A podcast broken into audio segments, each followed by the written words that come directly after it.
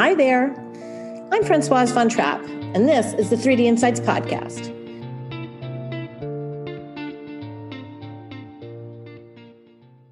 So, as you all know by now, ever since the chip shortage impacted your local car dealership, everyone in the world knows how critical semiconductor technology is to every person on the planet. They may not understand it, but the fact that they are critical to our everyday lives is pretty clear. Now, before all this happened, one of my industry colleagues, who I knew as the 3D technology expert at Qualcomm, felt a calling to teach the general public about the wonders of semiconductor chips and their capabilities through my favorite vehicle, storytelling. So he left his career in engineering and set out to become a techno thriller novelist in which his heroes are semiconductor engineers who must save the world from imminent destruction, kind of like we're trying to do in real life. So his name is Riko Radojcic, and he's here with me today to talk about his journey as a semiconductor engineer and to talk about his new novel, Startup. Hi, Reiko. Welcome to the podcast. Hello, Francois. Thank you very much. Wonderful introduction. It, it's been it's been a few years since we've seen each other. It has. I'm in denial about being retired. So I officially retired in 2016. And since then, I've uh, retooled myself to become a writer. Okay, well, that sounds like a lot of fun. Now, I have to confess, I have not read the book yet, but I do plan on it. I did, however, read your bio and the synopsis, and you had a really interesting childhood and career. Can you tell us a little bit about that to get started? Geez, yes, I am a very lucky man. I, I was born in Yugoslavia, grew up in Yugoslavia, and then my dad took a, a job with uh, World Health, so uh, he was a doctor so we lived in uh, odd places like uh, it's not Bangladesh, it was East Pakistan. We lived in Nigeria and Kenya all over. Um, I went, uh, I finished school in Switzerland, and I went to school in England, got my degrees there. And I've been a semiconductor technologist living in San Diego ever since. I love my 35 years in the industry. I enjoyed every minute of it. And now I can say it. I would actually pay to have done what I've done instead of them paying me, you know. Well, they do say that if you find something that you love, it's not work, right? If you go to your job every day and you love what you do, it's not a job. It's you're following your passion. How did you actually get into the semiconductor industry? I mean, you talked about where you were educated, but what really drove you to that? Because one of the things I'm hearing about lately is that there was no semiconductor path. You became an engineer, but there wasn't a lot understood about the semiconductor industry. So, what inspired you to follow that career path? In high school, I was very attracted to sort of physical chemistry kind of thing, atoms, molecules, how things were put together. Um, then I studied electronics, and I happened to like the solid state part better than anything else, and got my bachelor's there. And then I lucked out and um, my prof found me a scholarship, and my uh, PhD thesis was solar cells, and it was all solid state physics in the early days before solar cells were there, were there today. And uh, then I came to states and um, sort of carried on in the in the sort of growing chip industry. I was a reliability engineer when we were just inventing um, failure mechanisms. I mean, this was in time when most people thought there was no such thing as bad reliability for chips because there's no moving parts. So we had to invent all the failure mechanisms. That, that was just so much fun. So did you work mostly in the test space? Well, uh, no, I had a lab, um, not not product test. I had a lab and test chips, and we were trying to understand what the heck is this electromigration or what are hot electrons? I mean, what do you mean hot electrons and so forth, you know? So we were uh, discovering, studying the basic failure mechanisms that were just brand new then, kind of a thing. And then over that, I migrated into failure analysis and physical analysis and ended up having a set of labs that were there to sort of like a silicon to design infrastructure basically how you define design rules how do you how do you drive a design towards a process technology and at that time we had our own little fab so so it was beautifully integrated vertically integrated entity that was small enough that you could do anything you wanted you know was this at qualcomm No, this was this was years before Qualcomm. This was at Unisys. Okay. At, at, at that time, all major mainframe makers had their own little fabs. Okay. And we were like that. And then I moved to Cadence in the time when Cadence wanted to do, um, I wanted to broaden out of just EDA. So they wanted to move into services, and there was a very interesting uh, arrangement between Unisys and Cadence. And as part of that arrangement, I moved to Cadence, and then we started selling that silicon characterization infrastructure as a service to outside buyers.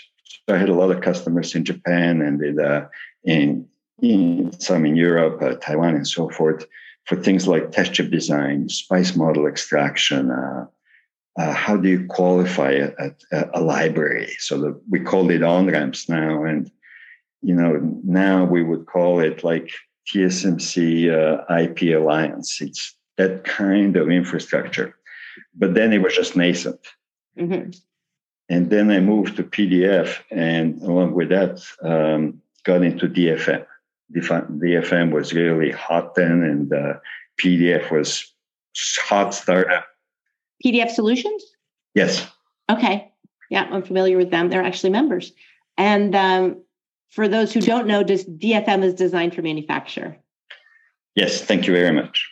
So again, this was a in the nascent time. I moved not just myself, my entire group moved to PDF. So that whole uh, technology characterization, test chip design, device modeling, and labs that went with it, and all that, uh, all moved to PDF. Um, so I did that for a few years. Then I did some consulting, and then as a DFM expert, I went to Kate uh, to to Qualcomm Qualcomm, in fact, was my consult- consulting client. So I did that for a year or two.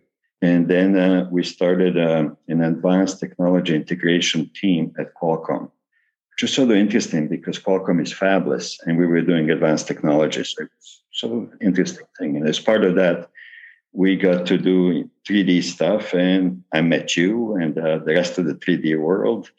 And it was just a fantastic um, I liked it because it was a very holistic experience. We looked at design, we looked at packaging, we worked with uh, foundries to stand up uh, TSV technology and all that. It was it was just a wonderful. I loved it, kind of a thing. And then I uh, I got a nice package and I left uh, Qualcomm and started becoming a writer. Okay, so that segues nicely into my next question: Is now, what have you always wanted to write fiction? Absolutely not. I'm an engineer, you know, fiction is a dirty word, you know. So so no. Yeah, it's an interesting transition from engineer to to writer of fiction. So this is how it happened. After I left Qualcomm, I thought, okay, I've learned a lot about 3D. So I'm going to sit down and write a book, like a period at the end of a segment of my career. And I wrote a technical book about 3D stuff and the trade offs at that time and all that. Published it with Springer. It was very satisfying and so forth. Then I thought about it and I thought, well, I've also learned how to manage advanced technology. How do you manage, you know, that concept of how do you do advanced technology while you're fabless? How do you stand up a disruptive technology like 3D that cannibalizes the existing paradigm? how do you get a company to accept or adopt that or not and so forth? So oh, you know it, there's just management stuff i learned. So i thought okay i'll write the second book about management.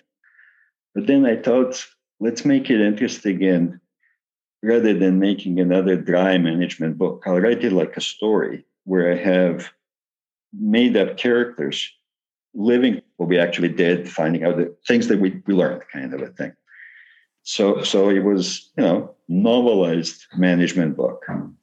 And I discovered I love the freedom of writing fiction.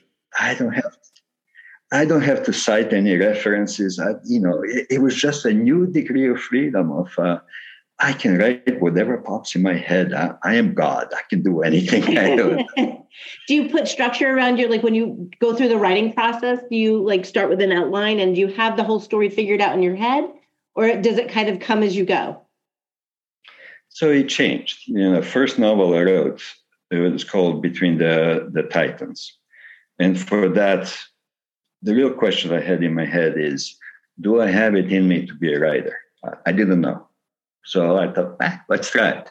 And for that, I really did spell it out, work out, the, the, the, you know, did it properly kind of a thing. Then I wrote uh, Between the Dragons, which is the second one, and then Startup that just came out. By the time I was doing Startup, I was more comfortable with this. I had I've learned stuff, so so um, I had a landscape in my mind, and then I made it up as I went along. I think, and fun. very often I actually surprise myself. Oh, yeah, this makes sense. I'll go there. So now I'm a writer. So when did you come up with the idea that this would be a way you could educate the general public on semiconductor technology, you know, through these techno thrillers? So I, I love my profession. And uh, the, the whole adventure of chip technology is just mind blowing and awesome. And you know, without a doubt, we changed the world. We we this is like a new renaissance. We changed every walk of life. Nobody knows this stuff. Nobody understands it. Nobody nobody cares. And I understand why, because our world is so complex and abstract. It's hard to get people to get it, kind of a thing. So I think it's a matter of let me package it in something that people may find more digestible. And, you know, by that time I was having a little bit more free time. So I was reading things like Grisham. And I thought, well, this guy, I'm not as good as Grisham, but this guy is so good at wrapping points of law inside a story that's makes it interesting. I mean, nobody ever accused engineers of being interested in points of law. So I thought, you know, Grisham does such a good job of um, writing a good thriller story and sneaking points of law into the story. So I want to be able to write uh, things, not technical details, obviously, but some uh, high level concepts of technology, how it works, how the industry works, you know, how a phone works. Mm-hmm. Um, and try to wrap it up inside the story so that the reader won't really notice that he's learning about how phone works or whatever, you know. And it's been such a lot of fun since I started that um, I, I, love it. I actually found out about your book from a post on LinkedIn, and you were talking about how when you were an engineer, your kids decided that believing that you worked for the mafia was easier than easier than trying to understand what it was that you did, and that was kind of what sparked your thought about maybe making the general public understand or explaining it as a profession. Yes. To portray our profession as something more than a stereotypical awkward nerd in a hoodie. Exactly. You know, yeah. that, that, that is the stereotype. We as a profession have changed the world in countless ways. And you know, all the TV shows and TV dramas are about lawyers and doctors. Not a single one about about people like us. And yet, hey, wait, we matter. you know. Yeah, and you know, maybe um, somebody will pick up your book and turn it into a Netflix series. Whew. Now, wouldn't that be fun? But you know, wouldn't it be even funner if they turned it into a Netflix series and then inserted instead of ads some actual snippets about factual stuff about mm-hmm. our technology. How cool would that be? Maybe a docudrama. Yeah, I like it. I like it. Yeah, a docudrama. so um, let's talk a little bit about Startup, which is not your first novel, but it's your most recent novel. That's right. The first paragraph in the synopsis reads Professor Andrew Krstich. Andrew? Yes. Andrew Krstich. So this is set in Yugoslavia? No, no, no. It's set in America and all that. I just arbitrarily picked uh, uh, somebody who had my kind of background. Ah, okay. There are points in the story that actually happen in Montenegro. I see. Okay. I needed an excuse of why would this guy be going to Montenegro, and it's because he grew up here and so forth. You know. Okay, so the paragraph reads Professor Andrew, Andrew Krstich is a bright man, some would say brilliant, with a stellar and secure career at one of the best universities in the country, teaching electronic engineering and pursuing leading edge research in semiconductor technology. But when an opportunity for financing an artificial intelligent high tech startup presents itself, he embraces the offer, even though the seed money is offered by an odd and somewhat suspicious Armenian oligarch. So, like, how do you get these ideas? well, uh, I, through my career, I had an opportunity to work with a couple of companies that had, they were sort of like startups. They mm-hmm. happened mm-hmm. to have uh, uh, Armenians involved with it and purely coincidental. PDF, I worked at PDF. The CEO of PDF, John Kibarian, is originally Romanian.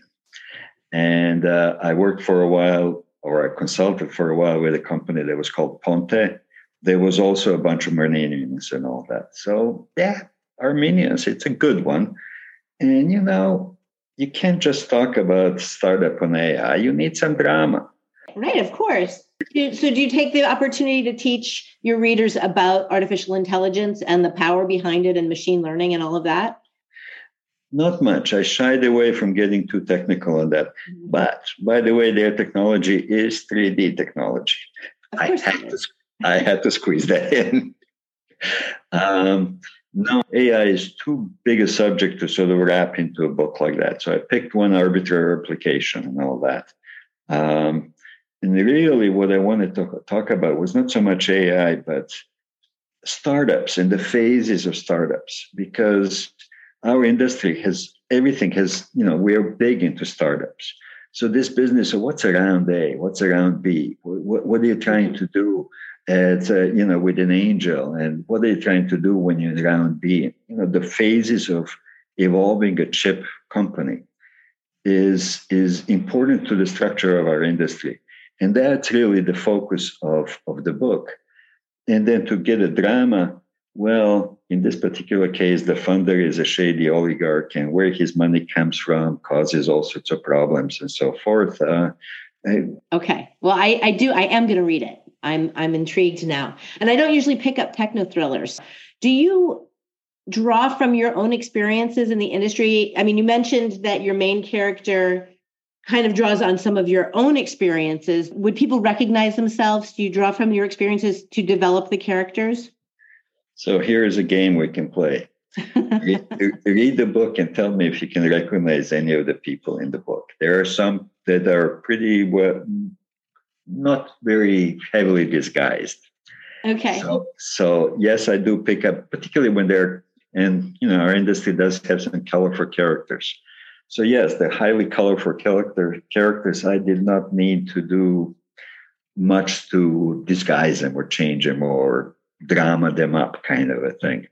So yes, I borrow some people from reality and then make other people entirely out of my imagination. And of course, you changed the names to protect the innocent. Yes, yeah. of course. so, would these people recognize themselves if they were to read the book? I think so. I hope they won't sue me. Do you let them know beforehand that they're going to be featured in your book? Uh, no, not really. I've, I've decided it's it's just easier to beg for forgiveness than to ask for permission kind of thing. Well, and you can also so, say, no, that's not you. Maybe it was inspired by somebody like you, but it's not exactly you. Exactly. The names amassed, there is plausible deniability there. For your audience, you're trying to reach the general public and help them learn about semiconductor technology. But I have a feeling that you also would like people within the industry would get a kick out of this. I, I hope so. I, I, I think um, sometimes we who live the, the technology lose our sense of awe at how cool it is. Mm-hmm. And I hope that some of that sense can be picked up in the context of a story. Yeah, I'm um, I'm really excited, and I can't wait to read it. And then what's um what's next? For you?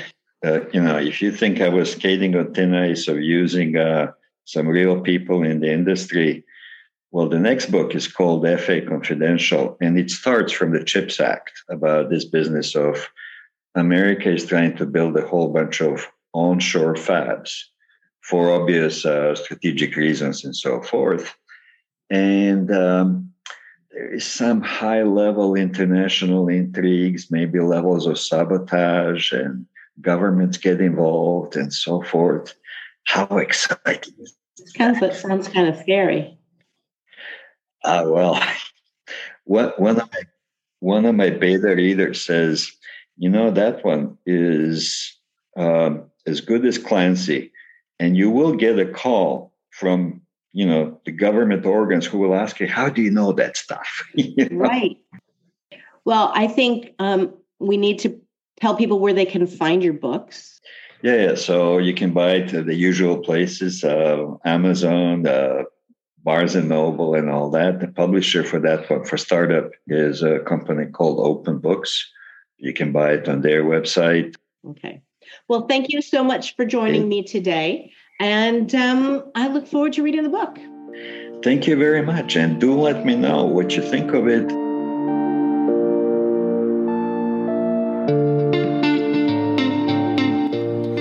There's lots more to come, so tune in next time to the 3D InCites podcast. The 3D InCites podcast is a production of 3D InCites LLC.